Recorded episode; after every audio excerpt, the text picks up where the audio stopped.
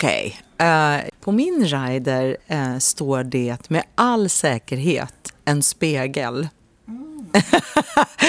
eh, och eh, toalett och gärna en flaska vitt vin. Mm, tycker jag gott att man kan få efter man har jobbat. Så tycker jag det är trevligt att sitta ner och ta ett glas kallt vitt vin. Men eh, sen bara trevlig personal så blir det jättebra. Att ha en loge är bra, tänker jag. Det är inte alltid det är så självklart. Nej. Vad är det värsta du varit med om i, i, i den genren? Ja, det värsta jag varit med om vad det gäller eh, att ignorera rider är eh, ett bröllop som jag skulle spela på. Och det är inte alls så länge sedan, det är kanske två år sedan.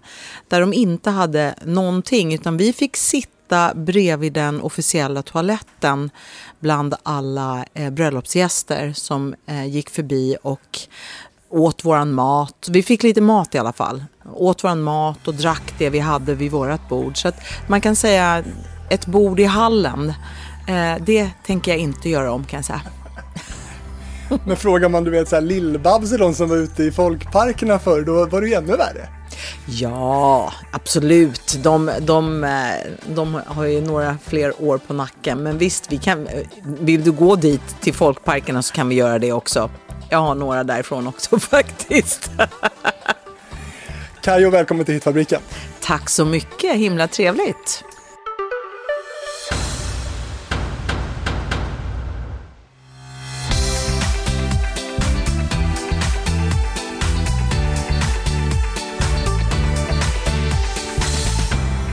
Du, om jag skulle be dig att beskriva din karriär, bara så här kortfattat, vad, vad skulle du säga då? 40 år, det är, jag skulle bara säga så här, okej. Okay. Jag tänker använda ett engelskt uttryck. Uh, jump, skip and a hop. Mm. Hoppa, studsa och knixa tror jag. Uh, det är nog, det tycker jag sammanfattar min karriär ganska bra. Jag hoppar in i grejer, eh, skuttar åt sidan, duckar undan för grejer jag inte vill göra och så kastar jag mig in i saker som jag inte har en jäkla aning om. Det är väl lite så jag har jobbat tror jag. Men det har ju varit framgångsrikt. Ja, det har det ju. Tack för det. Eller är det något du ångrar? Ja, det finns faktiskt en grej så här som konkret som jag ångrar och det var att jag tackade nej till att åka på turné som körtjej med Orup när han precis hade slagit med Hellre jagad av vargar. Det var ju liksom hans genombrott, eh, tänker jag att det var. Och jag hade ingen aning om vem han var. Men jag fick ganska snabbt reda på vem han var och då hade jag redan tackat nej. Det var lite tråkigt. I övrigt så tycker jag inte att jag ångrar så mycket. Men är det en sliding door där? Hade livet sett helt annorlunda ut om du hade åkt på den här turnén tror du? Du samarbetade ju ändå med Orup några år senare. Ja men precis, det beror på hur liksom eh, sådär uh, universumorienterad man vill vara. Ja, lite sliding då tror jag. Uh, jag kanske hade fått en platta skriven till mig lite snabbare. Å andra sidan så hade jag kanske inte varit redo för det. Nej, jag tror att det är en mening med allt. Du, nu ska vi snacka en timme om, om din musikkarriär. Hur känns det här? Oj, oj, oj, oj, oj. det kan gå hur som helst. du, eh, freestyle ska vi börja med tänkte jag. Okej, okay. coolt. Mm, det var häftigt. Ja, och det kanske inte är så jättemånga som vet att du var med i liksom, originalsättningen i, i freestyle. Hur kom det sig? Åh, um, min, orsaken till att jag var med i freestyle är väldigt mycket Gigi Hamilton och jag är ju barndomskamrater, våra familjer hängde och jag drog med henne till eh, Stockholms tonårsdiskotek Bobadilla. På Slussen? På Slussen, mitt i Stockholm. Och där jobbade ju Christer Sandelin som diskjockey. Och som det då, eh, det hände sig att jag skulle följa med Gigis familj till Marbella eh, två veckor under sommarlovet och få reda på natten innan att Tommy Ekman, Christer Sandelin och Jocke Hagleitner skulle också åka till Marbella, samma plan. Eh, så att det blev liksom upprinnelsen till att vi sen fick så här, testa och köra med deras band som också då repade på Bobadilla. Och på den vägen var det. så då, eh, vi repade liksom flera dagar i veckan och sen var vi ute och spelade och sen fick väl Sen så, så blev ju Christer Sandelin lite kär i mig då. Eh, men jag tyckte väl kanske inte att han var tillräckligt cool. Eh, så att jag, ehm, jag offade honom och då gick han hem och skrev Jag vill ha dig. Som blev Vill ha dig. Så den handlar om dig? Den handlar om mig. Mm. Vi har gått i samma klass i snart ett år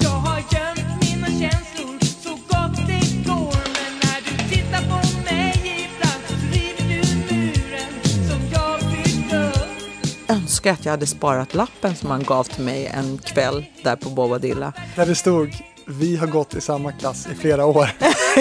Precis! Jag vill något fabricerat men eh, det, det är en fruktansvärt bra låt.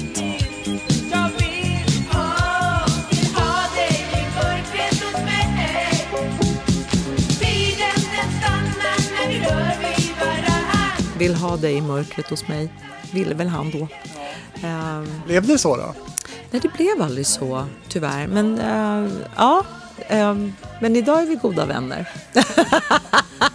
Men gud vilket spännande. Nu, nu går jag igenom hela texten i huvudet här bara för att bara rekapitulera hur den var och eh, tänker att det var, var coolt ändå. Hur, hur känner du när du hör den här låten idag? Eh, jag känner mig faktiskt rätt stolt.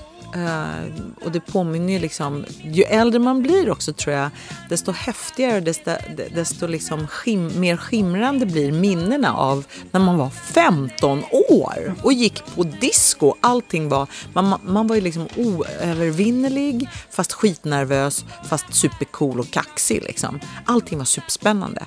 Och här får jag en låt skriven till mig. Det är pretty damn cool alltså.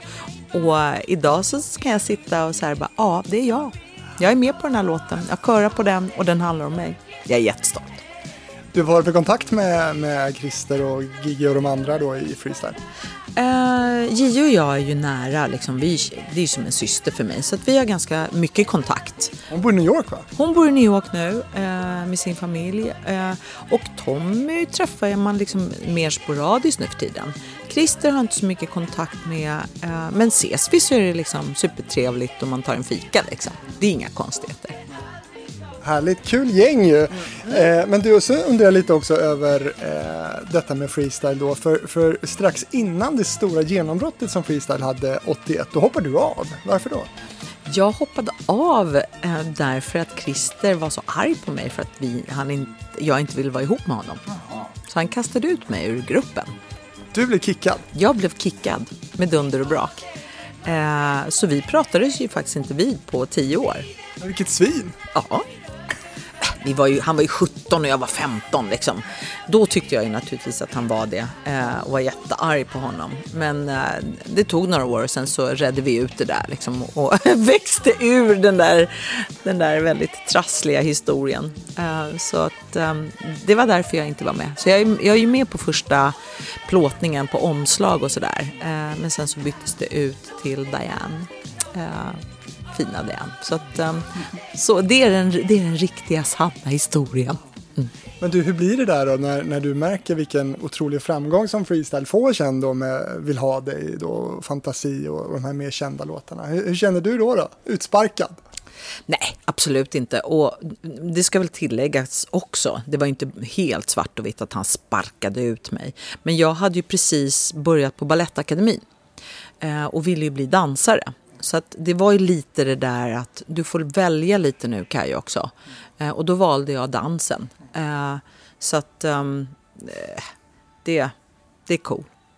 Men det här dansintresset då, var, var det liksom Bobadilla som, som satte startskottet för det eller hur? absolut på Bobadilla.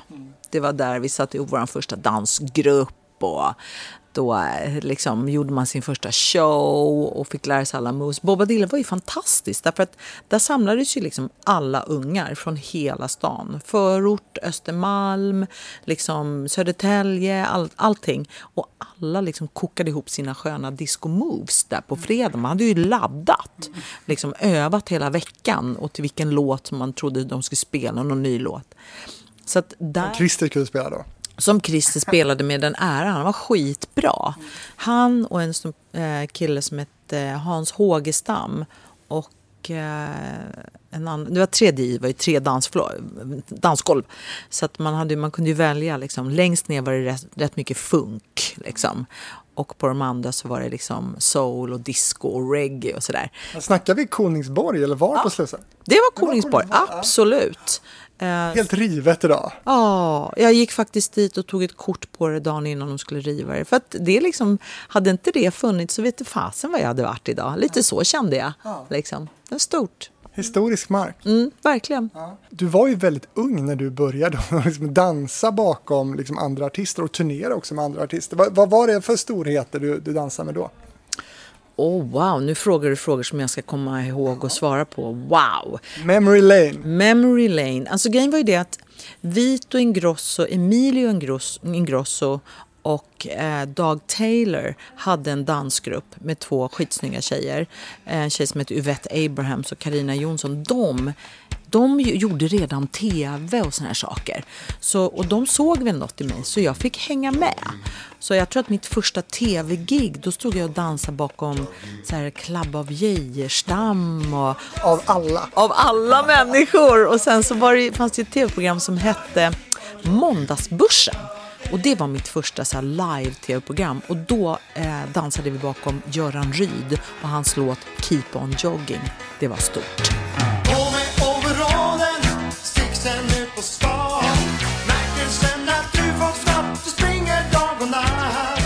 Imponerande minnen då. Det gick snabbt. Ja, men mitt, alltså första tv-grejen, den kan man inte glömma. För då är liksom, man kunde ju säga, jag gick över plattan så här ett par dagar senare och bara Wow, vi har sett dig på tv. För det hade ju alla då. Ja, det var ju bara två kanaler liksom. Jesus vad länge sedan. Alltså, det är ju inte klokt. Känner du dig gammal nu? Jag känner mig väldigt erfaren.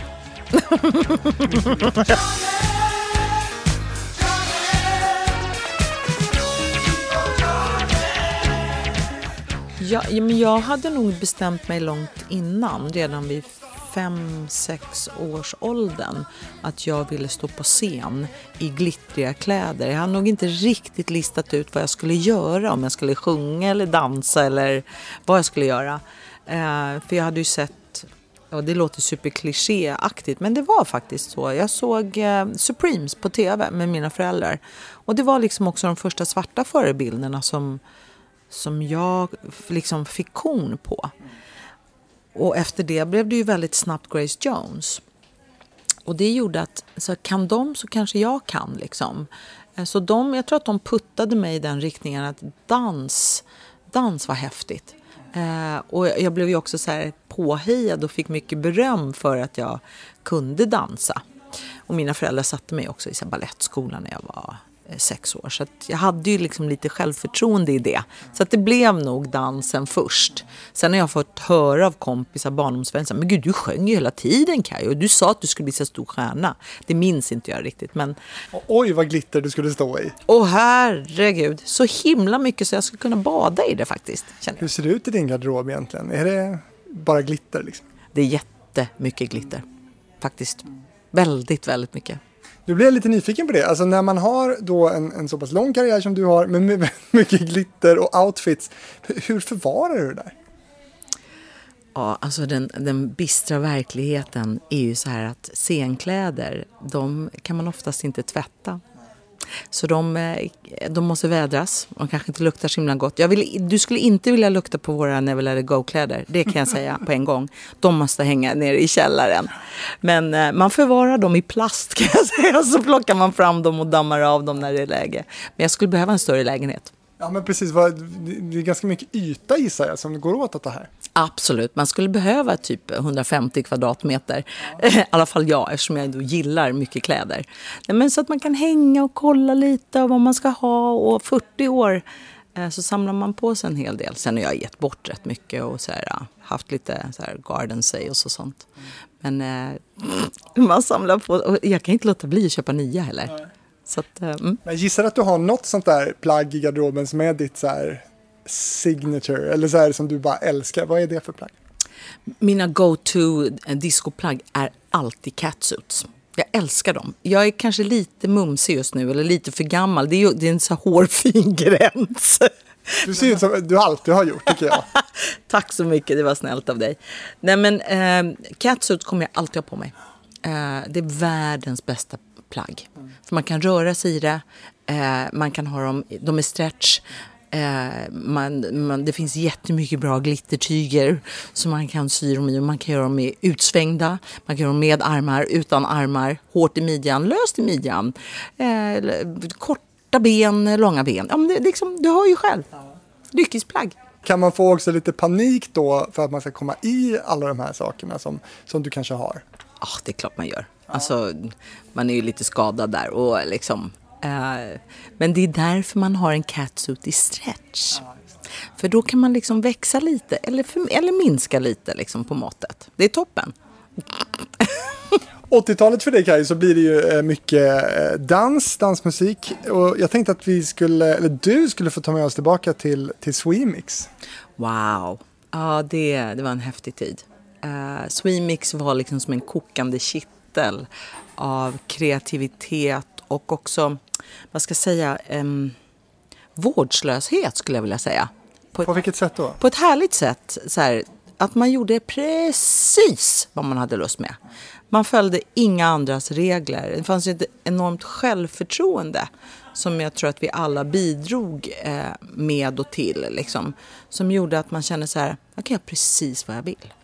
Eh, trender, vad då trender? Det är vi som skapar trenderna. Det var liksom den viben som gjorde att eh, det blev rätt, det blev väldigt mycket häftiga eh, samarbeten och vi ringer, vi, ring, vi, vi kollar om Grace Jones kan. Sen kan man bara få ett nej, alltså på den nivån. Otroligt självförtroende. Ja, verkligen. Och det var jag inte riktigt van vid. Jag hade inte stött på det innan. Så att, att få kliva in där och, och liksom bli omringad av det där och också säga, okay, vad vill du göra? Jag, vet inte. Men vad gillar du för musik då? Så att man började där.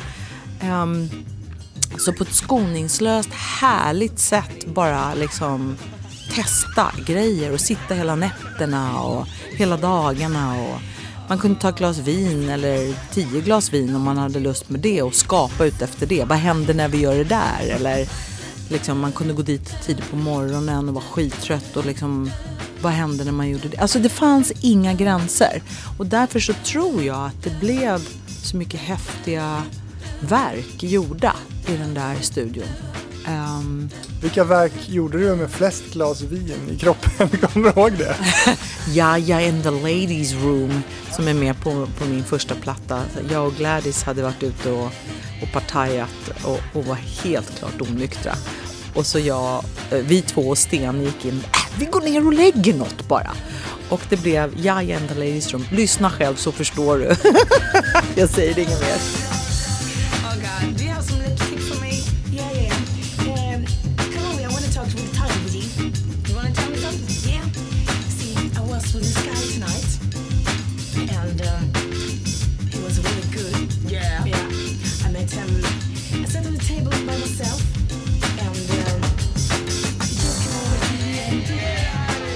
Tycker du att du hör här att, att du är berusad? Eh, ja, jag hör det. det är ingen tvekan. Till och med så här, Alban kom ju in mitt under eh, pågående inspelningen. Om man lyssnar noga så hör man honom säga så här, oh sorry. Så där liksom. Och vi skrattar och gråter och, och bara osammanhängande, fast på ett väldigt roligt sätt. Och det, jag tycker att det är också ett signum för Swemix. Det är klart vi släpper det. Jag väl i liksom, om det inte låter perfekt eller skitsnyggt. Det är roligt. Och Swemix, det var ju, eller det beskrivs ju i alla fall av många som föregångaren till, till Cheiron. Där fanns eh, Dennis Pop, där fanns eh, Sten Hallström som du nämnde, Stonebridge. Vill du nämna fler namn där som är viktiga för, för det som händer där? Oh ja, eh, Emil Hellman, eh, otroligt viktig eh, liksom person i Swemix tycker jag. Vad han bidrog med. Och JJ, Johan Järpsten och Ro- Robban eh, och René Hedemyr. Alla de tillsammans eh, bidrog med olika saker och alla de är jag stolt nog eh, över att alla de var med på min första platta och bidrog på olika sätt. Liksom. Men Emil Hellman var liksom, han var ju en sån här snubbe som också var med på, liksom han spelade på alla coola klubbar, alla gayklubbar där det också hände coola grejer. Och han var den första som jag hörde talas om som mixade i tonart. Det var inte många som gjorde. Eh, Så att man liksom... Det, Inte ens Sandelin. nej, eh, verkligen inte. Utan det, det är en sån här grej som, som Emil var helt unik med. Och också otroligt coola remixer gjorde han ju. Emil, very cool guy. Still is. Och plattan du pratar om nu, det är ju då din självbetitlade platta Kayo som kom 1990. Vad är det för låtar som, som du skulle vilja lyfta fram från, från den plattan? Ehm, en låt som, som betyder otroligt mycket för mig är Brother. Eh, för den var Christian Falk med och proddade. Det var vårt första samarbete. Och sen är jag skitstolt över min brorsa som är med och rappar på den.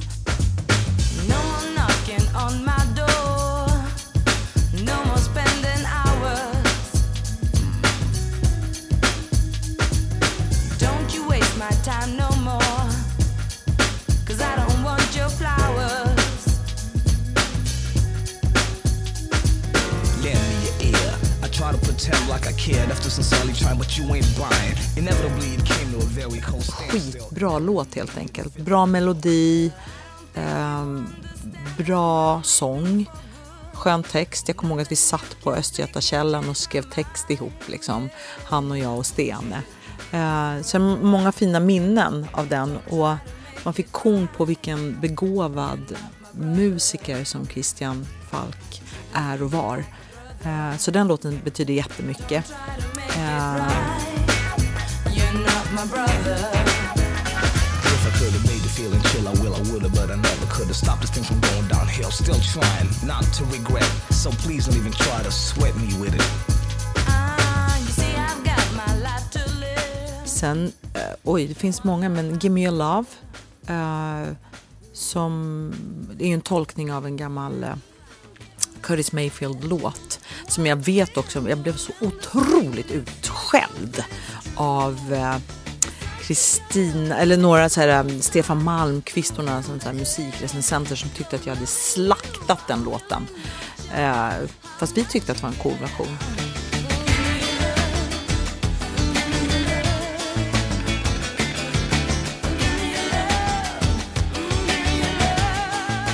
Det är ju snart 30 år sedan. Och det låter supersvängigt. Jag sjunger mycket, mycket bättre än vad jag själv tyckte. Jag var jätteosäker liksom. För det var liksom samma era som så här Nene Cherry, Tio, eh, massor med fantastiska sångerskor som, som dök upp samtidigt. Och jag tyckte väl liksom, jag hade ju inte tagit några sånglektioner och bla bla, så att jag tyckte inte att jag var så himla bra. Och så nu när jag lyssnar på det bara, ja, jag var skitbra. Jättehäftigt att höra. Så att många härliga spår på den här plattan. Som jag nu är jättestolt över. Men du, Gladys nämnde du här. Alltså hon var med redan då. Jätteroligt. Hur träffades ni? Vi träffades ganska exakt den 13 december 1989 på Swemix kontor. För då signade vi skivkontrakt samtidigt på deras julfest. Så det glömmer ju aldrig vi. Du är den perfekta gästen i ett sånt här program. Du kommer ihåg datum, namn. Ja, vissa grejer. Stora händelser eh, kommer man ihåg. Och sen så, för det här var ju 13 december och bara då, vad blir det, tre veckor senare så åkte hela Swemix-gänget till Tyskland och skulle gigga på någon, eh, någon klubb och då hade Gladys redan hunnit spela in en låt. Så vi åkte tåg ner hela bunten. Eh, och då delade vi eh, rum, jag och Gladys. Så vi blev liksom kompisar direkt. Och jag ska faktiskt hem till henne idag mm, och grilla. Så vi är liksom, vi är familj. Eh, vi har ju så himla mycket minnen ihop liksom. Så att, eh, mm. Ja, så det är ett tag sedan vi sågs, eller sågs första gången. Gladys för mig är som en syster. Eh, och, och eftersom vi också skapade Afrodite ihop så, så är jag mellansystern och hon är lilla syster och Blossom är stora syster. Och vi jobbade ju faktiskt ihop i dryga 20 år bara med Afrodite. Eh, med allt vad det innebär. Eh, liksom, Det kommer vi att komma till också. Ver- Verkligen. Ja, så att vi har ett systerskap. Eh, Så att man längtar efter varandra. Bara, Gud, nu måste vi ses liksom, och hänga lite. Och, och vi pratar alltid jobb eller bara för att vi gillar det. Liksom. Skapa nya idéer och vad kan vi hitta på och sådär. Liksom. Plus att hon är ju fantastisk på att laga mat. Så att det är aldrig fel att komma hem till Gladys och, och bli gödd. Men du, den här Swimix-eran då, eh, saknar du den? Ja, jag saknar den jättemycket. Jag saknar eh, bristen på respekt. Eh, bristen på rädds... Eller så här, att nu för tiden, den ängsligheten som man kanske har liksom skaffat sig. Dels därför att man liksom har kanske, man tycker att man har någon typ av rykte att uppehålla eller en standard att uppehålla. Allt det där slapp man ju då. Jag skulle behöva och det, är bara, det kan man ju göra. Men jag skulle behöva lite mer av den där skoningslösa viben som vi hade. Ehm, men jag har, jag, jag, har, jag har lite på gång.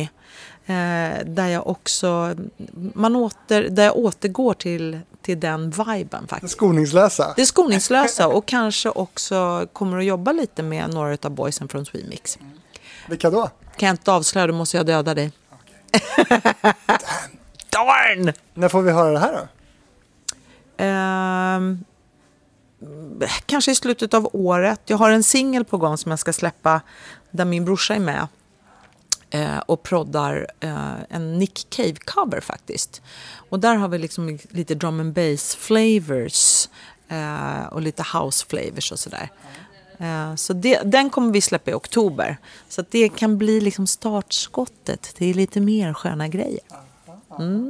Är det liksom nya Kayo? Ja, det tror jag. Jag hoppas det. Eller gamla Kayo. Det beror på, på hur man ser det. Att man går tillbaka till basics lite grann. Eh, till saker som man för ett tag sedan kanske tänkte, "Nej, men jag är för gammal för att göra det här. Och så inser man att det är inte alls det. Det är klart jag ska göra det. Vill du säga någonting om, om eh, Dennis Pop också, som var en, en, naturligtvis en, en stomme i Swemix också. Vad hade ni för, för relation? Dennis Pop och jag hade en fantastisk relation. Um, vi hade sjukt kul när vi jobbade. Och där, där, alltså det här ordet som jag hela tiden återkommer till, att vara skoningslös, det tycker jag, eh, det, det vill jag gärna lägga på sättet som, som Dagge jobbade på. Eh, för att han gjorde precis det som kändes rätt för honom och struntade i allt annat. Och med tanke på att han också var en sån aktiv DJ och var ute och spelade eh, liksom tre, två, tre dagar i veckan så visste han ju precis vad som funkar och inte funkar och kunde adaptera det. Han lärde mig otroligt mycket eh, under våra studio sessions. Jag tror att jag kallas för drottningen av dubb. Alltså, För jag kan dubba mig själv 30 gånger och det var ju liksom lite hans sound. Eh, så att, eh, och plus att vi hade så jävla roligt ihop. Bara, alltså bara gå ut och käka middag och, och snacka skit och, och eh, gå ut och dansa. Eller liksom, vi gjorde ju allt det där. Och det tror jag också, det var så vi skapade musik. Eh, plus att han var, han var ju så himla lekfull. Det skulle vara kul i studion. Var det inte det, då tog man en paus och gick ut och käkade. Tills, Drack vin. och drack vin. Eh, eller massor med kaffe. Eller gick ut och spelade golf. Inte golf, men alltså minigolf. Eller gjorde, hitta på hyss. Gjorde ni det? Spelade minigolf?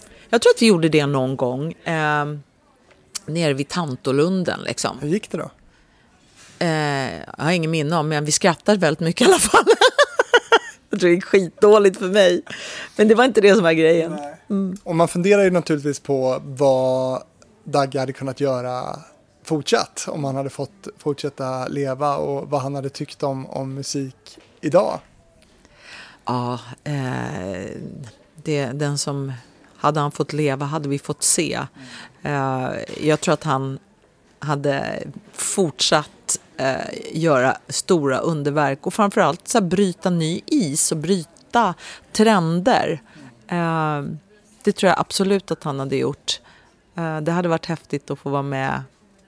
Men eh, de har ju jävligt roligt där uppe med honom, utan tvekan. Men eh, jag tycker också att, att Martin, Max Martin, jag tycker att han har, har, liksom, ja, vad säger man? Ehm, han har tagit Dagges fackla, liksom, tagit den vidare på ett ypperligt sätt. Han är ju fruktansvärt begåvad. Och jag tror att han tänker på Dagge varje dag. Eh, Hur nära är du honom? inte så mycket längre. Eh, jag hittade lite gamla foton på honom och Dagge när de var så bartenders på en, på en tjejfest som vi hade. Eh, så jag skickade dem till honom och han blev jätteglad och, och svarade liksom och tackade för dem. Liksom. Så att när vi ses så, så, så pratar man ju sådär. Men han lever ju ett annat liv än vad jag gör. Liksom. Men eh, jag är ganska säker på att han inte har glömt var han kommer ifrån. Han är en sån typ av kille liksom. Du, tre år senare då, efter Kajo-plattan 93, då kommer ett nytt album med dig och det är den gången på svenska, heter Kärleksland och är skriven av Orup. Och här är det ju, skulle jag vilja påstå, ett ganska stort hopp från den här disco dans-eran. Vad, vad, vad händer under de här tre åren? Wow. eh, från det att jag släppte första plattan så, och sen åkte på min första turné, först så här playback och sen så, så satte jag ihop mitt första band. Och där fick jag ju med lite musiker som jobbade med Orup.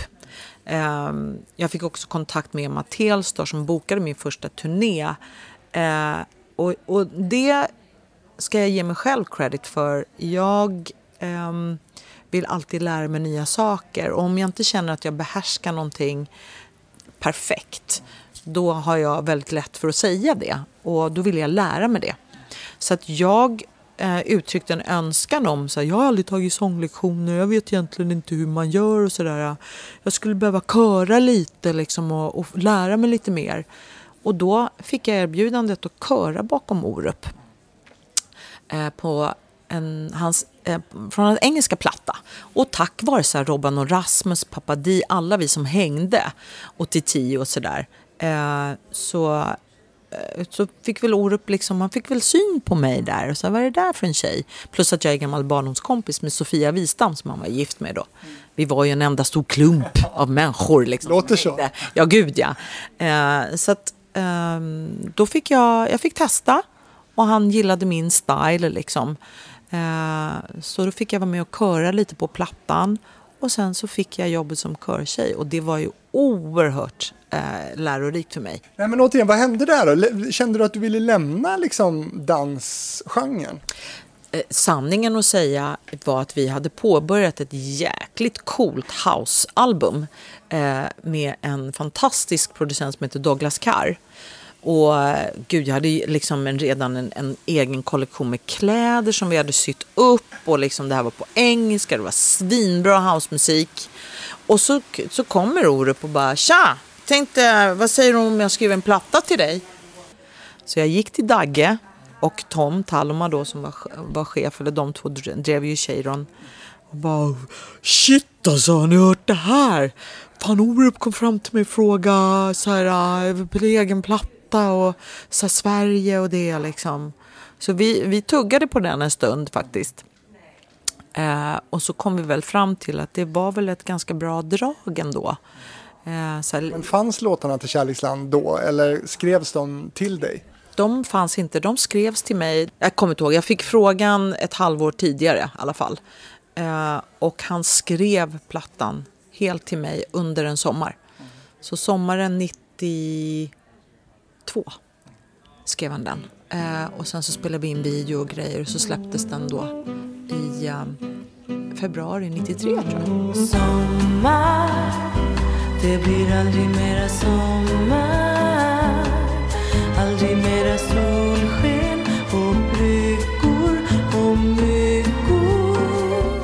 Sommar blev ju en, en eh, hit ju, Ja, det blev en superhit. som du sjunger fortfarande. Ja, det gör jag. Jag älskar den plattan. Jag är skitstolt. Det är en fantastisk platta och Dan Sundqvist, Mr Funky Foot som jag kallar honom, eh, som fick den ganska gedigna uppgiften att producera en sån här typ av platta med en sån oerfaren sångerska som jag var, utan tvekan. Liksom. Eh, hans tålamod och hans guidning. och också eh, liksom alla skratt och, och att han inkluderade mig så mycket i den här plattan. Kaj, vad tror du om att ta in, eh, du vet, eh, Svante Turesson liksom? Ja! Gud vad coolt liksom. Han öppnade upp också för svensk musikhistoria för mig. Och att få ha med dem på min platta var helt fantastiskt. Så att um, det var... Ehm, det var en, en fantastisk resa. Så att jag är sjukt stolt över den plattan. Och den håller än idag, tycker jag. En av de största hitsen från, från Kärleksland blev ju ändå Om natten. Om natten, ja. Ah, ja det, det är en otroligt bra låt faktiskt. När jag vaknar upp på morgon Då är jag nästan lycklig Det var, ja, det var den första låten han skrev. Och det blev också första testen med vilka producenter vi skulle ha, vilka musiker vi ville ha med och sådär. Och liksom vilken stil vi skulle ta hela plattan till. Så att det blev ju, det blev ju ledstjärnan för hela, hela plattan. Så att, um, Little Green Apples va? Så många som tycker att den är lik. Skitsamma, det är en bra låt.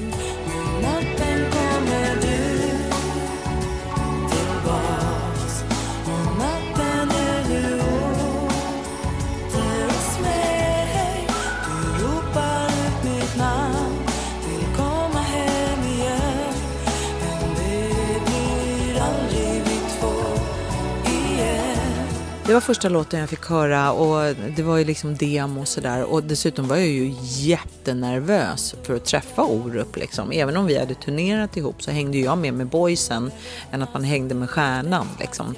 Så att jag var oerhört nervös men Han var ju jättestor på den här tiden. oj, oj, oj. Han var ju liksom en av de största i, i Sverige.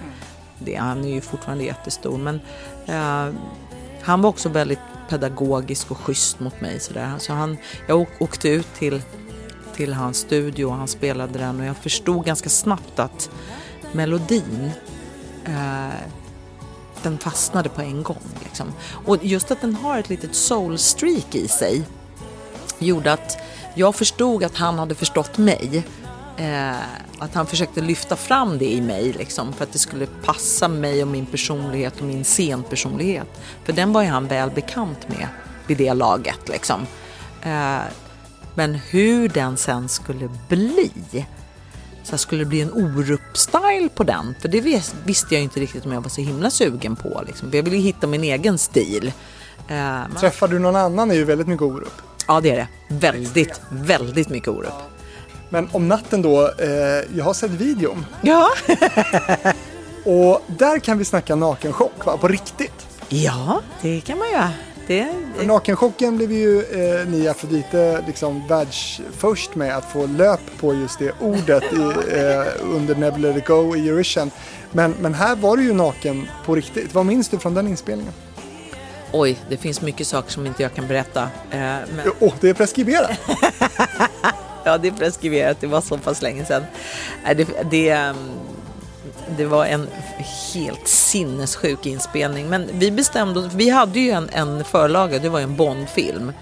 Ehm, um, 60-talsrullen där. Och vi, alltså, sen ska vi komma ihåg att jag var ju, nakenhet för mig var inte så himla läskigt. Jag hade jobbat som modell i ganska många år och gjort rätt mycket nakna grejer med kroppsmålning och, och sådär. Och jobbat som dansare. Jag tyckte liksom inte att det var så himla stort. Well, I made a big mistake, didn't I? För det tyckte ju svenska folket. Det var, det var ju inte så poppis. Eh, och jag och Sofia eh, tyckte att det där var vackert liksom. Wistam. Wistam, Sofia Wistam, som också gjorde videon, producerade videon tillsammans med Lisa Rönnerstedt och ett par stycken till. Men eh, så jag tror inte vi var förberedda på reaktionerna. Eh, och tänkte, men vi kör så här lite skuggig bara. Det är som så Bond, tänkte vi liksom. Men eh, det, det, blev, det blev ett jävla liv om det där. Jag tycker fortfarande att, att det är en jättesnygg video. Idag är det ju ingenting. Nej, precis. Med tanke på liksom. Men jag var väl först då liksom med att sätta, sätta någon typ av... Och, och dessutom så tror jag också att jag tänkte, i och med att jag inte var trådsmal eller liksom mager och sådär. Jag tyckte inte det då i alla fall. Jag tyckte att jag var lite mumsigare. Eh, det var jag ju inte. Jag var ju säkert jättesnygg liksom. Men att jag också ville sådär stå för den kvinnliga kroppen. Att det fanns liksom ett feministiskt eh, sätt att se på det också. I, i, i vår värld liksom. Eh, nu 20-30 år senare hade jag säkert gjort det på ett annat sätt. Men vi, vi var så här, vi är starka brudar, stå för din kropp. Eh, Det är inget fel att visa den om du gör det på ett vackert sätt. Liksom. Och att ha både eh, liksom, kvinnor i teamet som regisserade och producerade, det måste vara ovanligt fortfarande. Oh ja, så vi krävde ju att det skulle vara liksom att alla typ fick ta av sig. ja, ja, det var inte bara jag som skulle vara naken. Om jag skulle vara naken på set så skulle andra vara det också. Alla var nakna. det var ganska många som så här, jag krävde nog det, att liksom av respekt eh, och också solidaritet så, så, så jobbar vi så här under de här scenerna. Liksom. Vilket alla garvade bara, för fan det är inga problem, klart vi kör så. Liksom. Eh, så att eh, det, det, var, det var väldigt roligt. Och eh, det kändes väldigt säkert och väldigt respektfullt. Och det var väl det som vi tyckte var det viktigaste. Men vad var det för reaktioner? Vad minns du för reaktioner då på det här som, som, eh, som blev av, av den här videon? Ja, det var, det var ett, ett jäkla hallå, kommer jag ihåg. Jag satt i morgonsoffan och jag var väldigt naiv. Jag hade inte för, vi var inte förberedda på att det skulle bli så starka reaktioner. Eh, så att jag blev rätt grillad av eh, morgonsoffan och Steffo Törnqvist. Gud, alltså vad han grillade mig och ringde in andra kvinnliga artister som skulle sitta och, och liksom eh, kommentera min video när jag satt i tv-rutan. Det tycker inte jag var så schysst. Det tycker jag fortfarande inte. Vi är, goda, vi är kompisar idag, eller bekanta. Men då, då blev jag väldigt ledsen, kommer jag ihåg. Och eh, framförallt, var man ju sjukt naiv. Och inte förberedd på hur man skulle, så här, retorik eller så här, PR. Hur, hur jobbar man med PR? Vi hade gjort en kul platta, punkt slut. Liksom. Så att vara mediatränad, det, det fanns liksom inte. Så att jag, jag framstod nog som dum i huvudet, eh, inte dum i huvudet, men jag framstod nog som väldigt naiv. Eh, eh, lite pom-pom liksom. Och det var jag ju faktiskt, så här i efterhand. Och Kärleksland då, plattan som vi pratar om, den släpptes även i en japansk utgåva vad jag förstår. Den gjorde ju det. Jag har en platta som med liksom helt... eh, Det är ju bara säga, omslaget som är på japanska. Men jag gjorde intervjuer för japanska tidningar och vi spelade in en video tror jag. Någon av låtarna liksom som ändå... Man klippte till den för att den- den skulle anpassas lite grann. Påklädd. Ja, men, ja, precis. För jag var ju ganska avklädd i, i video nummer två också. Då har jag ju bikini på mig. Sommar. De springer omkring på eh, klippor i skärgården i träskor. Och frotté-bikini, Sofia Wistam. Åh, fäbodjäntan, höll jag på att säga. Mm. Nej, men det är supercoolt. Det blev väl inte någon så stor liksom, uppståndelse i Japan som vi kanske hade hoppats på. Men du spelade inte in låtarna på japanska? Nej, det gjorde jag inte. Utan de, de tyckte det, tror, tror jag tyckte det var superexotiskt med, med att det var på svenska. Liksom. En svart tjej i Sverige som, som, och som heter Kayo som är ett jättevanligt japanskt namn. Funderar du aldrig på att spela in Kärleksland på engelska? Eh, jo, det fanns tankar på det ett tag. Eh, om man tyckte att det skulle vara värt det. Jag, jag kommer faktiskt inte ihåg varför vi gav upp det. Det kanske är för svensk? Jag tror det. Och eh, jag tror att vi faktiskt hellre var inne på att göra kanske en, en platta till. Att det var mer så vi tänkte. Men det blev ingen platta till? Det blev ingen platta till. Jag tackade nej till det. Av någon anledning. Ehm, men 94 hade ju du, alltså året efter hade ju du massa annat på gång. Det var Pillertrillaren, filmen och sen också, ja ja, film, film, det, det är ju jättebra och huvudroll och allt det här.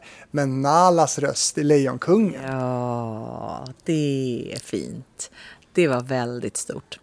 Det är, jag är otroligt stolt över det. Att få liksom vara med i en, en sån stor och otroligt bra Disney-produktion. Eh, vi gjorde faktiskt bara för en månad sedan en tribute. Jag och Frank Ådahl gjorde duetten igen eh, som släpptes på Youtube. Ja, det var sjukt häftigt. Och då på den tiden, då fick man ju, det låter som jag är hundra år gammal, men på den tiden fick, i alla fall när de gjorde den, då fick man vara med redan från början innan filmen var klar. Och det tog så här två timmar att skicka filer från USA så här till Sverige. Så man fick sitta och vänta. Men man fick se Nala då framförallt i liksom är bara skissat svartvitt liksom som rörde sig lite hackigt. Och, men ändå för att man skulle få liksom en bild av vem den här figuren var och sådär. Eh, så det var, det var sjukt stort. Jag minns faktiskt också kontraktet man fick skriva på. För då fick man ju skriva på härifrån till evigheten, från jorden och alla planeter. Eh, eh, typ i evighet, amen. Liksom. Var det kontraktet? Det var kontraktet. Mm. Det, skulle, det, det sträckte sig eh, ut i rymden. Det gör det fortfarande. Mm. Det är helt sjukt. Va? De vet något som inte vi vet kan jag säga. Att Nala, eller så här, Lejonkungen kommer att visas på planeten Mars, Venus och Uranus eh, 3022, vad vet jag. Det är ju väldigt framåtblickande och spännande. Det, det väcker ju någonting. Ja, det gör ju det. Mm. Det visste du inte va? Nej. Nej. Men det måste vara det konstigaste kontraktet du har skrivit då? Eller? Utan tvekan. Jag har aldrig stött på ett sånt kontrakt eh, sen dess. Och verkligen inte innan heller. Du, nu ska vi snacka Afrodite. Överhuvudtaget, hur kom det sig att du och Gladys gamla kompisar och då Blossom Tainton också då som, som bildade Afrodite, att ni parades ihop? Eh, som sagt var, Gladys och jag kände ju varandra eh, sen innan. Och Blossom och jag eh, är också vu- uppvuxna tillsammans från det vi var små, små barn. Våra pappor hängde. Eh, Blossom var ju en sån här tjej som jag såg upp till. Eh, för hon startade innan mig och var äldre än mig och hade gjort mycket mer tunga grejer. Liksom, inom kanske den genren som jag lämnade lite grann med show och dans och sådär. Eh, och jag hade ju bott i, i New York i två år och jobbat som popstjärna där. Och kom hem eh, 98 och visste liksom, hade tappat lite kontakten med hela branschen. Så vi sprang på varandra på någon typ av premiärfest. Och så konstaterade vi att ska inte vi göra någonting ihop? Men vä- vänta, vänta, vänta, vänta, vänta, vänta. Popstjärna i New York? Ja, jag jobbade som popstjärna i New York. Jag bodde i New York men var runt i hela USA i två år. B- Berätta om det. Vad, vad var det för material? Det visste du inte. Nej. Jag eh, jobbade mm, hela 90-talsgrejen. Jag blev erbjuden att hoppa på, det är en lång historia, men jag blev erbjuden att hoppa på en grupp som heter Le Click. Eh, De hade en hit, men ingen sångerska. Och ehm, då frågade de om jag ville göra det. Eh, Och jag hoppade på det. Eh, Så att på Du såg lite tveksam ut när du sa det nu här. Ja, för att det, det, är en sån, det är en sån knasig, konstig historia så jag vet liksom inte riktigt hur jag ska få till den på ett kort och kärnfullt sätt. Eh, men jag, på mindre än, eh, vad var det, tre veckor så gjorde jag audition i Frankfurt och stod på en scen i New York tre veckor senare och var i princip borta i två år kan man säga. Och eh, storyn är att den här låten spelades på radiostationer i Florida och då hade de ingen sångerska. Den sångerskan som hade spelat in den här låten från början hade blivit värvd till en annan grupp som heter La Bouche. Eh, så att jag eh, flyttade till New York eh, och träffade min rappartner Robert Haynes på en klubb där på scenen när vi skulle gigga. Och på den vägen eh, var det. Så att vi gjorde 40 stater um, ehm, och tre, fyra gig om dagen ibland. Liksom. I USA, Kanada, Tyskland. Eh, och ehm, hade stora hits och spelade in videos. Och Största hitten? största hitten Tonight is the night och Call me. Call me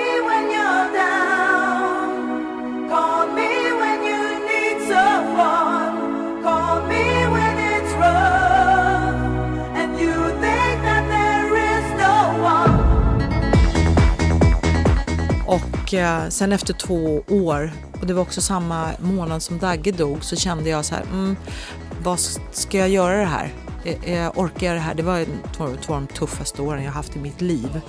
Eh, och du vet, bo på hotell, till slut så hyrde jag en lägenhet eh, som jag bodde i för att ha liksom en lite mer normal tillvaro. Ehm, och började längta hem lite också faktiskt. Så att eh, 98 så kände jag så här, nej nu får det vara nog, jag åker hem. Eh, och träffade då Blossom några veckor senare och Gladys på den här premiärfesten kan man säga. Och då är vi i Sverige i ett, ett ehm, melodifestivalslandskap som är i princip dött. Eh, Melodifestivalen går riktigt dåligt på, på 90-talet och SVT bestämmer sig för att göra någonting åt det här. Eh, 2001 tar man bort orkestern. 2002 bestämmer man sig för att Melodifestivalen ska bli en stor turné. Och där blir då Afrodite inblandade. Hur då? Eh, jag och Christer Björkman hade faktiskt en, en klubb ihop eh, lite innan som började typ 2000. Och sen så satte vi ihop en liten egen show så att vi hängde ganska tajt ett tag. Eh, och så helt plötsligt så blir han erbjuden jobbet som vad det nu är för jobb man fick där första året eh, på Melodifestivalen och plocka ihop låtar eller leta artister vad det var. Eh, och vi hade startat en grupp som hette Sjöström, Söderberg och Werner, jag, Gladys och Blossom och gjorde en discoshow. Eh, eh, med manus liksom, om våran uppväxt som tre svarta tjejer i Sverige, bla bla bla. Eh, Gladys hade ju redan varit med i Melodifestivalen någon gång. Och 94. 94, titta du har koll på det här. Eh, så att jag hade liksom den här lilla showgruppen med Christer Björkman och så hade vi då Sjöström, Söderberg och Werner. Så Christer hör av sig till mig eh, och säger jag, jag, nu har jag fått det här jobbet och jag har en låt som jag tror att ni skulle kunna göra det riktigt bra. Jaha, fast vi gör ju inte Melodifestivalen va? Cheesy, inte, inte vår kopp te liksom. Ja, men Kaj, kan du inte lyssna på den då liksom? Ja, om inte annat så kanske jag kan rekommendera någon annan som skulle kunna göra det. Ja, precis. Eh, och vi lyssnade på den och de andra två tjejerna var väldigt så här, men det kanske är bra, vi kanske kan få lite mer gigs med vårat Sjöström Söderberg Werner-grejs. Vi- För det var Never Let It Go. Ja, Men som lät va, totalt annorlunda från början. Det, det var som en, en dansbandspop-låt skulle jag vilja säga. Och det var ju det. Eh, vad heter den? Rydell och Quick hade ju fått den och tackat nej. Sen hade Alcazar fått den och tackat nej. Så att det var, de hade väl liksom försökt anpassa den då till vem det nu var de eh, presenterade den för. Så jag tyckte att den lät cheesy. Men vi gillade ändå melodin. Har du kvar den här demon? Jag tror att jag har det.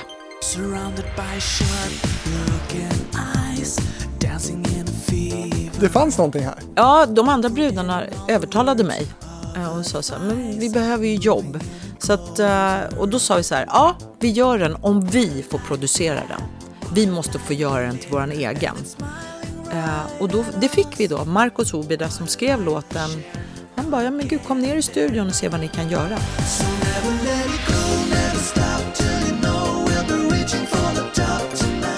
Då gav vi honom en uppläxning i hur disco ska låta. Och han tyckte det var jättekul. Eh, och på den vägen är det. Så fick vi den precis som vi ville ha den. And the rest is history.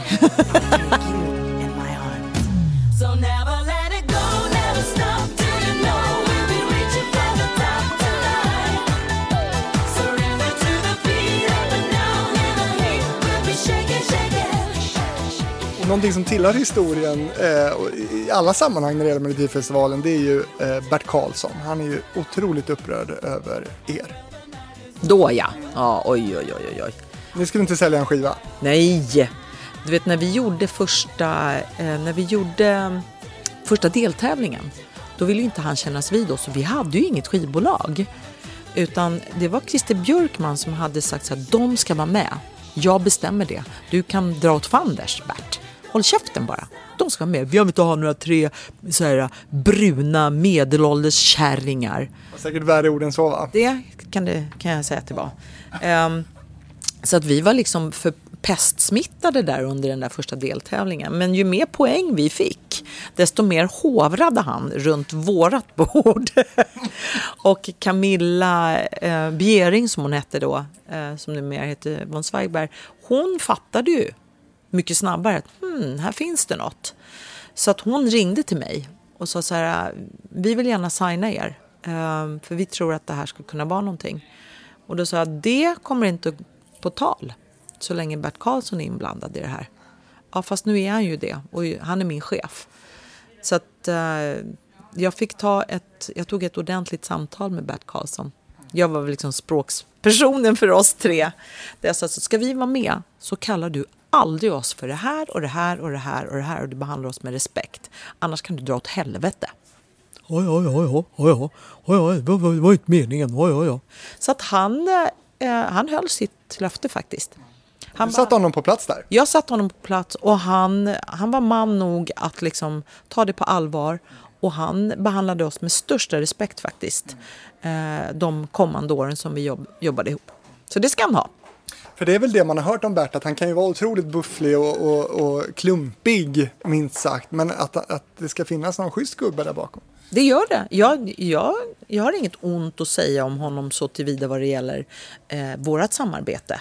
Eh, när han förstod vilka vi var och vad vi ville eh, så respekterade han det och var jättegullig. Ringde så här, tjenare tjejer, hur mår ni? Är ni trötta? Hur har ni det? Och liksom, kan jag göra något för er? Och sådär. Han var han ju, ni var ju hans kassako. det var vi ju, så det är klart att han ville att vi skulle må bra. Liksom. Men eh, jag tycker ändå att det var schysst av honom. Hade du tänkt att du skulle vinna Melodifestivalen med It Go? Nej, vi hade ingen aning. Inte en susning. Och sen så tror jag också att någonstans så var vi ändå rätt luttrade brudar. Liksom.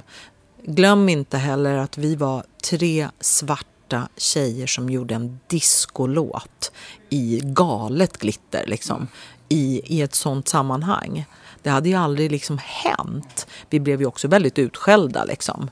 Eh, så att det var mycket saker som hände under de där, de där veckorna. Eh, så vi trodde inte att vi skulle vinna. Eh, vi trodde att Kiki, Bettan och Lotta skulle vinna. Därför att det var en riktig schlagerdänga. Eh, och vi tänkte, får vi komma till final? Yay! Liksom. Men sen när vi satt där i Globen, då började vi förstå att den nya generationen också, tror jag, eh, de, de längtade efter eh, förebilder som oss. Och det blev väl startskottet för den nya Melodifestivalen verkligen. Verkligen. Eh, fyra deltävlingar och kanske också mer poplåtar och reggae och rock och liksom allt vad det var. Sen nästa år så vann ju en sån där schlager igen då. Ja, det är klart. Och vi, men vi kom till final i alla fall. Och ni kom till Tallinn och jag var där. ja! Ja. Åh gud, it's all a blur. Hela, hela den där veckan var ju crazy bananas. Men, Men någonting som myntas där det är ju ändå det här nakenchock då. det kan man säga. Då- Utan att vara nakna. Nej, det var vi inte. Verkligen inte. Jävla larv. Det var det bara. Åh, Men förklara, för ni hade någon slags kroppsstrumpa ändå som såg liksom hudaktig ut.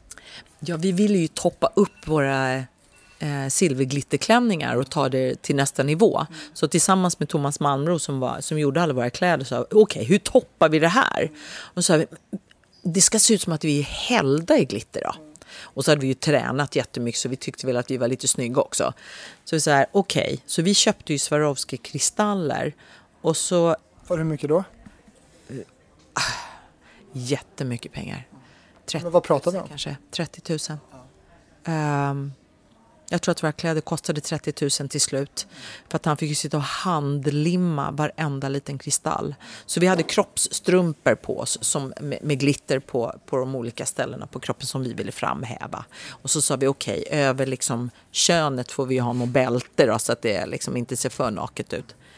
Och ehm, i då arenan på någon typ av rep så är det den här fotografen vars namn vi förträngt. Som, eh, som tar ett kort med alltså, världens längsta stativ. Eller vad det nu heter. Objektiv. Världens längsta. Det var en armslång. För att man, så man ska kunna se porerna liksom på oss.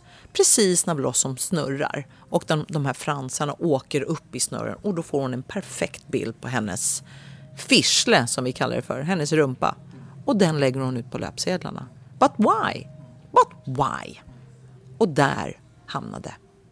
Ja, där kom nakenchocken. Nej, det är så... Det, det känns som att nu när vi pratar om, det är mycket kritik hela tiden här. Ja, väldigt mycket kritik. Jag tror, är inte det typiskt svenskt? Att först så här, höja till skyarna och sen ska man ner. Men också så här, det kanske också är ett försvar tror jag. Okej, kommer de att vinna? Nu ska de här tjejerna representera Sverige, svenska folket.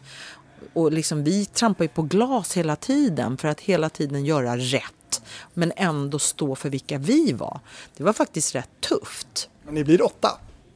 Vi, ja, precis, det var väl inte så dumt? Nej, topp 10 är väl klart godkänt. Absolut, vi var jättenöjda och vi försökte verkligen hålla ner, alla vi, hela svenska teamet försökte hålla ner förväntningarna. Eh, för att det skulle kännas liksom görbart för oss. Men ni var ju också i chock efteråt av en annan anledning och det var ju vinnaren. Ja, det kan man väl ändå få erkänna va? Som ni kritiserade ganska hårt. Ja, det gjorde vi. Men hon försvann ju sen också. Jag väl inte hört talas om det där bidraget efter det. Vad hette hon då? Ingen aning. Som sagt var förträngt. Helt och hållet. Det var Lettland. Var det Lettland? Nej, Jag kommer inte ens ihåg vilket land det var. Nej, vi, tyckte, vi tyckte, jag kommer ihåg att vi tyckte att Finlands bidrag var jättebra. Också lite discotoner va? Eller hur? Lite så här disco house, vilket vi tyckte var supercoolt. Det fanns ju massor med... Danmark var bra också. Addicted to you med Laura. Varför kan jag sånt här? Ja, varför kan du sånt? Men det var bra. Och sen kom jag ihåg, jag hade världens underbaraste konversation med, nu får du hjälpa mig, landet med dr- The Drag Queens. Ja, precis. Det var tre flygvärdinnor va? Ja, underbart. För vi stod och tävlade på damtoaletten om vem som hade mest strass på sina kläder. Underbara killar. Eh, sånt där liksom. Så de tyckte jag också hade en härlig låt. Så jag fatt, vi fattade faktiskt inte varför hon skulle vinna. Oavsett om det var ett så här östblocks röstning eller vad det var. Så tyckte inte vi att den låten var speciellt bra.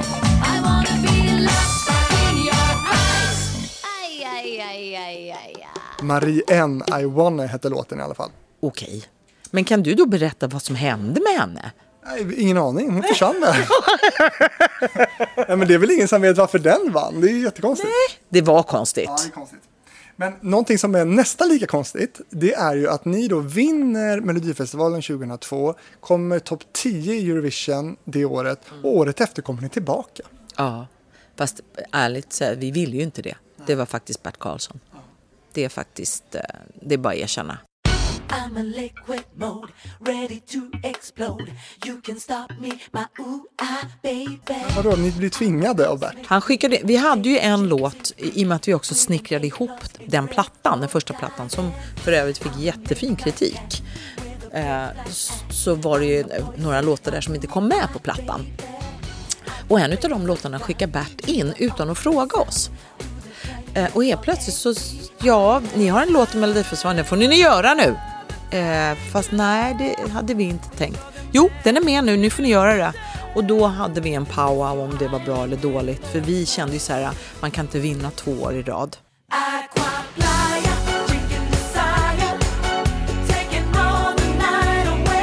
Kan vi, kan vi liksom stå ut med då att komma till final nu när vi är vinnare? Ehm, så vi höll på, vi, och sen, vad hette de också, sötnosarna som vann året innan oss? Eh, tror jag va, som, som också ställde upp två år i rad. Fame eller? Fame, just det. Nej, ja de också, men också det andra Friends va? Ja, Friends ja, men de har varit med många gånger. Ja. Ja, precis. Jag ställde upp efter att de vann. Ja, så att vi bara, men gud kan de så kan väl kanske vi och ja, alltså det var många, många teorier. Men ni kom sjua i finalen. Vi kom i alla fall sjua, eh, men vi tyckte väl kanske inte att det var så himla, ett, ett så himla bra karriärsdrag. Vi skulle ha skitit i det. Det skulle vi ha gjort. Men låten är jättebra. Vi gillar låten. Jag tänkte precis fråga dig, vad tycker du om Aquaplaya idag? Det är en skitbra låt.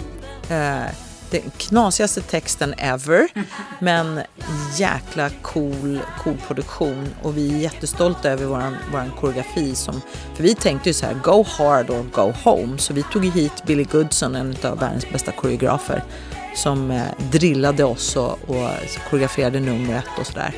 Eh, så vi är väldigt stolta över liksom, den produktionen vi gjorde, absolut. Ångrar egentligen att du var med då. Ja, överhuvudtaget liksom. Vi skulle ha låtit bli och väntat några år. Sen gjorde du annat där också. 2003 är du väl på turné i USA också med La Bouche. Precis. Eh, för att då är det ju där, om vi då backar tillbaka bandet till Le Click. Den sångerskan som hade spelat in första låten, eh, med, som då hade hoppat med i gruppen La Bouche, hon dog i en flygolycka. Eh, och då ringde de till mig, för jag hade samma musikproducenter. Så då ringde hon till mig och sa att den enda som kan ta hennes plats är ju du då.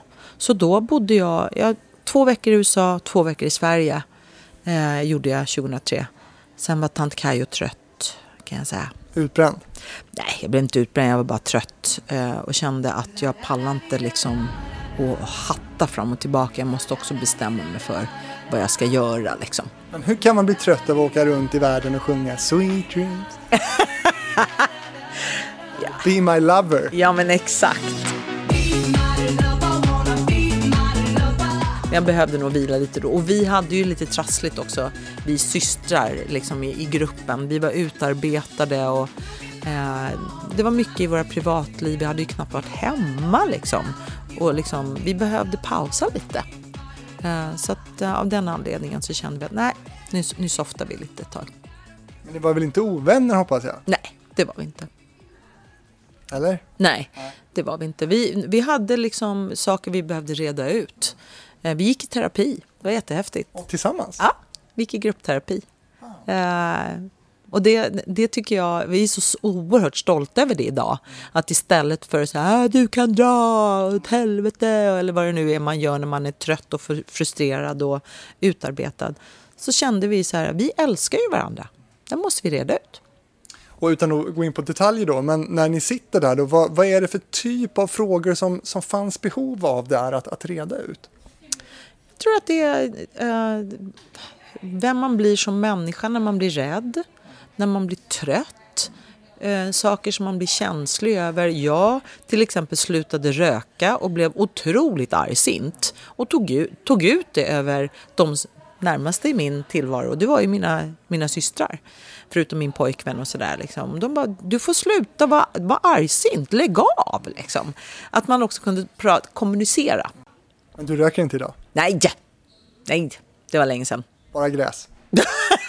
Nej, för fasen, ew. Men sen 2006 då kommer du tillbaka till Melodifestivalen solo med Innan natten är över och står på egna ben utan dina systrar då. Just det. Ensam i mörkret med dig så nära intill Men märk väl att, vad var det då? 2003 så satt jag i juryn och valde ut låtar. 2004 gjorde vi mellanakten, jag och Cotton Club. 2005 gjorde jag någonting annat. Eh, så att jag var ju liksom intrasslad i hela liksom mello-härvan. Eh, Mello som var så cheesy. Ja men precis, och helt plötsligt så är det liksom, jag andas mello. Så att 2006 så, så gjorde jag en egen låt. Berätta om låten och hur den blev din. Oj, nu ska vi se här, nu ska jag välja mina ord. Ja, gör det. Eh, Christer Björkman tyckte att jag skulle prova att göra en sololåt liksom. Och då började vi leta efter liksom, en lämplig låtskrivare och vem som skulle kunna göra någonting bra. Då kontaktade ni Orup. Eh, nej, det gjorde vi inte. Nej, det gjorde vi faktiskt inte. Han hade fullt upp med Lena då. Ja, det hade han säkert. Just det, så var det. Han hade hittat en ny tjej. Han hade, precis, jag tackade ju nej till honom. Så att då fick jag ju skylla mig själv faktiskt. Tänk vad sliding doors, tänk om jag hade tackat ja. Nej men, ehm, eh, så vi lyssnade på en väldigt massa låtar och eh, Det fastnade. här var det bästa du kunde hitta. Ja, vet du fasen varför vi valde den. Jag skojar lite nu, men du gillar den? Ja, det är klart att jag gjorde. Eh, Gjorde. ja, det, det är ingen låt som jag lyssnar på idag. Det ingår inte i din repertoar. Det gör inte det. Innan natten är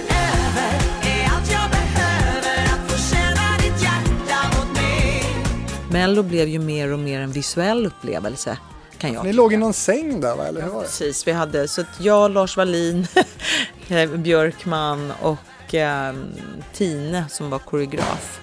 Jag bara, Gud, vad kan vi göra med den här låten? Liksom, och så här, man bara pratar kameravinklar mer än vad man skulle kunna göra med låten. Eh, så att det blev ju det här dasslocket som jag tror någon kallade det för. det var väl inte en jättebra idé. Men vi hade någon, någon trasslig idé, jag förträngde det faktiskt. Eh, Hur gick det då? ja, jag åkte ut, jag kommer inte ihåg, jag åkte kanske ut direkt, jag kommer inte ihåg. Men tio år efter segern med Afrodite så gör ni 2012 comeback då i Melodifestivalen med The Boy Can Dance. Och då var det självklart med comeback, eller? Men vi blev tillfrågade. Eh, Det var inte så här, nu vill vi vara med, så var det inte. Ehm, Johan Lindman och ehm, Fredrik Boström som har skrivit låten, de eh, fick kanske med den i Mello och de, de var ju med och skrev låtarna till första plattan. Så jag tror att de väldigt gärna ville att vi skulle testa låten.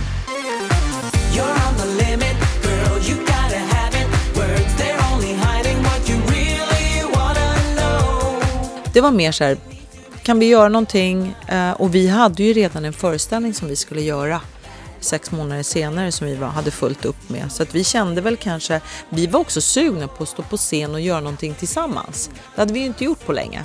Eh, det ska ju verkligen tilläggas. Vi längtade efter varandra.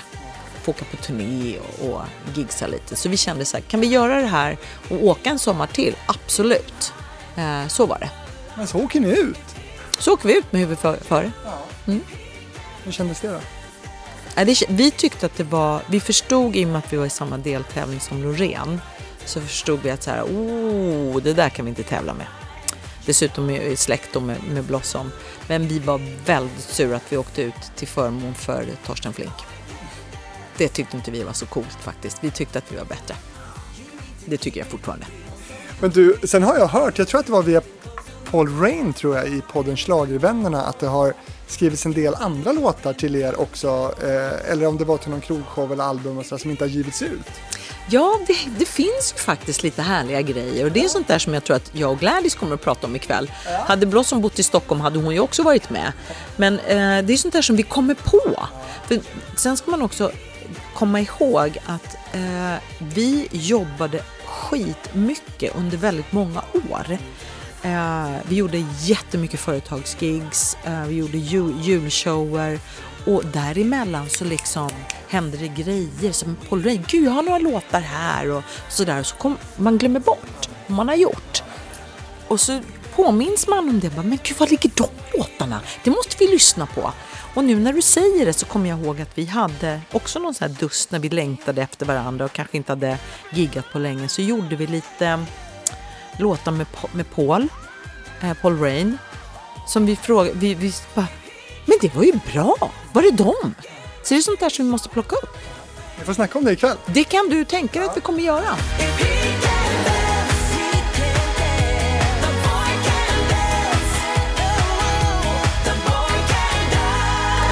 Vilken är din favoritlåt med Afrodite? Oh, eh, eh, Since your love has gone älskar jag. Eh, och... Eh, oh, vad heter den då? Som vi faktiskt öppnade vår turné med alltid. Ja, det här ska du komma ihåg Det ska jag komma ihåg. Men jag gör ju inte det. Eh, jag får googla. Afrodite. Du hör ju själv hur gammal människa man Det är. är underbart att Kajo sitter och googlar Afrodite nu. Taste. eh, just det, ja. Eh, Surrender älskar jag. Men spelar ni någonting ihop idag? Med Afrodite? Eh, vi hade gigs nu i sommar som tyvärr då blev inställda. Ni gör sådana här välbetalda företagsgigs när de ber om det. Nej, alltså det där var verkligen inte något välbetalt gig som vi skulle gjort utan mer för att vi kände så här roligt att ses. Och nu är det ju på den nivån att vi så här eftersom Blossom bor på Gotland och Gladys har jättemycket med sina körer och sådär och jag jobbar ju mycket på teater liksom. Så så här, men då giggar vi, så kan vi repa lite så kan vi liksom hänga och så här, käka goda middagar och, och liksom umgås. Så att eh, till förmån för det så tar man gärna någon spelning liksom, där vi får bara liksom vara. Och när du har varit sjuk, som du också har varit, Mm. så har Jessica Folker gått in i ditt ställe. Ja just det, det stämmer bra det. Och jag menar, ja, allt hänger ihop. För henne måste du också känna från way back. Absolut, Jessica och jag, eh, vi hängde ju liksom jag kommer ihåg jag satt i juryn när hon vann Fröken Sverige, eller om hon kom tvåa kanske. Eh, så att det, det går way back. Eh, och sen så hade hon och, och Dagge ju en relation med Swemix, så att hon hängde ju mycket där också. Sen är inte hon jättemycket glitter och disco, men girl she looks good. Så bara hänga på henne vad som helst så ser hon fantastisk ut liksom. Och med den rösten, så det var inga konstigheter.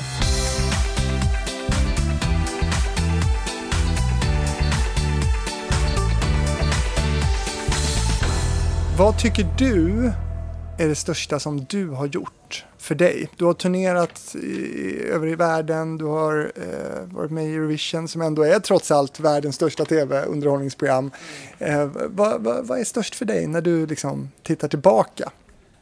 Oj, vilken stor fråga du ställer.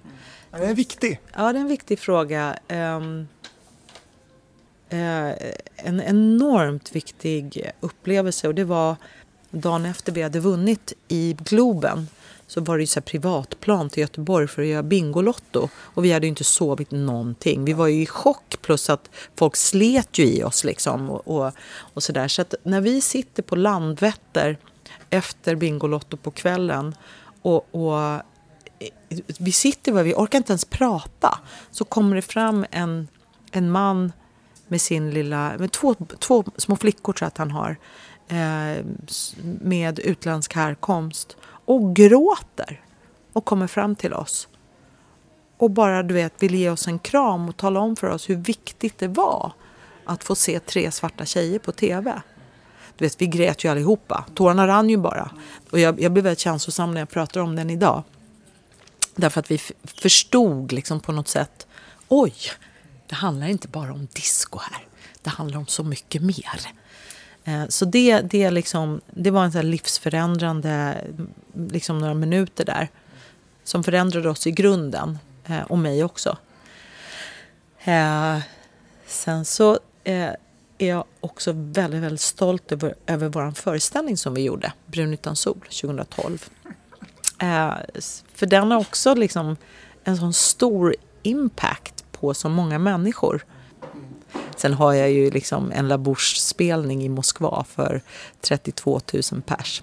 Sjungandes eh, Be My Lover. Det är fan inte dumt och det är bara typ fyra år sedan. Det är inte så jävla dumt. Det är coolt ju. Ja, jag brukar ta fram det på Youtube ibland och kolla om jag har en dålig dag. Ska jag också kolla nu? Jag gör det. Du, nu undrar jag lite, då väntar vi på ny musik i oktober då? Absolut, det ska du göra. Då släpper vi en första singel. Det ska bli jättekul. Jag släppte ju en platta för två år sedan som heter Sisters in Crime. Eh, som, det, det är en hommage till Grace Jones faktiskt. Så att nu eh, fortsätter vi på den resan och den stilen lite grann. Och tillbaka till Swemix. Ja, precis, precis. Jag tänker, vad, vad har du tackat nej till? Har du eh, varit en sån där eh, kräsen artist eh, som, som har tackat nej till roliga tv-shower och musikaliska samarbeten och så? Ja, jag är superkräsen. Jag tackar eh, absolut nej till alla typer av tävlingsprogram nu för tiden. Let's Dance. Ja. Kan ni, jag står inte, eller, och det, det är för att jag tycker inte om när man separerar på människor. Nej tack. Eh, Vad har du fått för roliga förfrågningar? ja, men det är ju så här Let's Dance och... Eh, ehm, Farmen VIP. Japp. Nej. Ja, ja, ja. Eh, nej tack. Eh, däremot, ja tack till Bäst i test. Sånt tycker jag är kul. Där får alla vara med och vara lite knäppa liksom. Så att, sånt tycker jag är kul. Eh, jag fick någon jättekonstig förfrågan här. Där de, det är någon amerikansk förlaga där kända människor som kan sjunga hjälpligt klärs ut i någon typ av jättekostym med mask och så sitter en jury och ska eh, lista ut vem det är som sjunger. Nej tack, det gör inte jag. Eh, och nu har vi snackat mer än en timme om din karriär här. Det, är- som sagt, det hade kunnat pågå, men hur var det här tyckte du? Förlåt, det var inte meningen att dra ut på tiden. Jag, ty- jag tycker att det här var jätteroligt. Ja, men alltså jag tycker att det är väldigt roligt att få göra något sånt här. För det gör ju att jag också börjar så här backa tillbaka i arkivet. Och, ja men gud, det där har jag gjort också. Så att jag tycker att det har varit skitkul att få snacka lite med dig. Underbart. Och du som lyssnar, vill du eh, skicka e-post till mig eh, av någon anledning? Eh, du kanske har förslag på gäster eller så, då gör du det på fabrikspost gmail.com. Och så kikar du in på Hitfabriken på Facebook och Instagram för att titta på hur Kajo ser ut med sin ögonskugga som hon har fixat till mig idag. Eh, Kajo, eh, tack så jättemycket för att du var med i Hitfabriken. Tack för att jag fick hänga med dig och Hitfabriken ska jag nu lyssna på. Jag lovar dig det. Jag ska inte bara lyssna på mitt eget. Du har ju ganska coola kollegor att lyssna på som har varit med om ett och annat. Eller hur? Eh, jag önskar att jag var lite bättre på att berätta så här turnéstories, men vi tar det nästa gång.